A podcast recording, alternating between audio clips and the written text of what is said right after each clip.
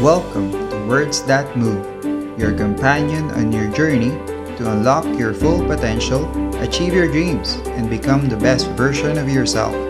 Through motivational speeches, personal stories, and practical tips, we're here to fuel your ambition and remind you that the power to create your reality lies within.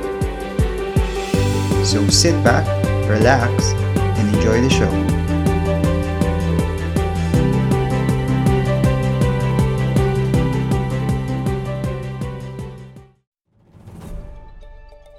Dissect your successes and the reciprocity of gratitude.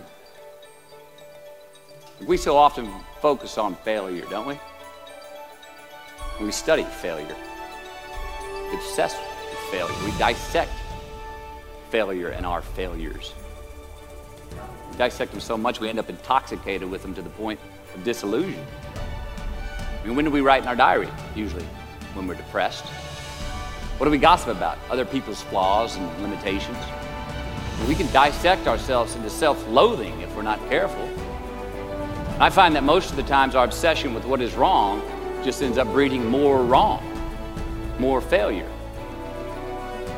the easiest way to dissect success is through gratitude, giving thanks for that which we do have, for what is working, appreciating the simple things we sometimes take for granted.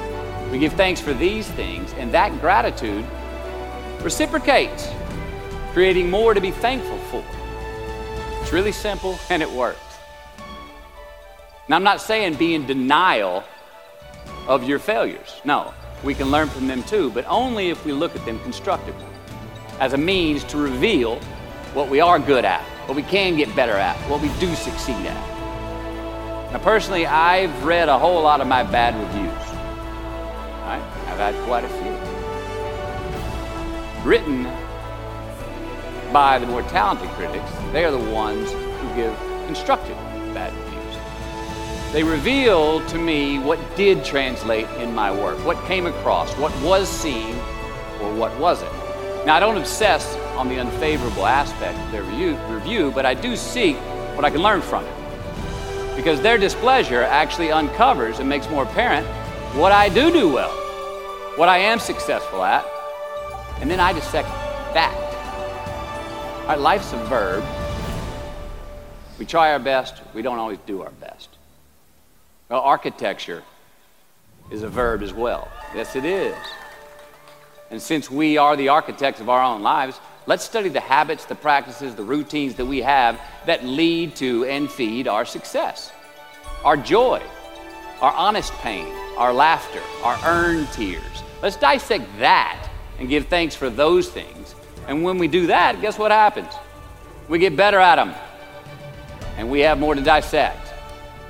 Make voluntary obligations. All right, mom and dad, since we were young, they teach us things as children. Teachers, mentors, the government, and on laws, they all give us guidelines for which to navigate this life rules to abide by in the name of accountability. I'm not talking about those obligations. I'm talking about the ones that we make with ourselves, with our God, with our own consciousness. I'm talking about the you versus you obligations. We have to have them. Now, again, these are not societal laws, expectations that we acknowledge and endow for anyone other than ourselves. These are faith based obligations that we make on our own. Not the lowered insurance rates for a good driving record.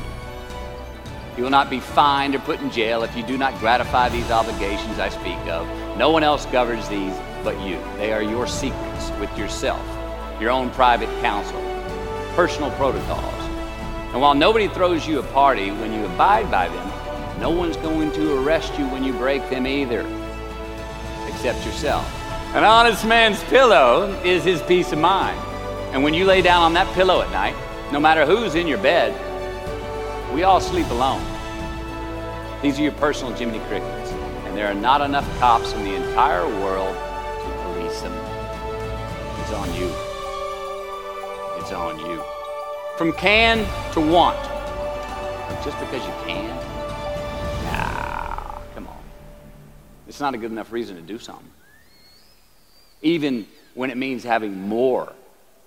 Right, be discerning. Choose it because you want it. Do it because you want to. Thank you for tuning in. Hit that subscribe button and follow us for more episodes of Words That Move.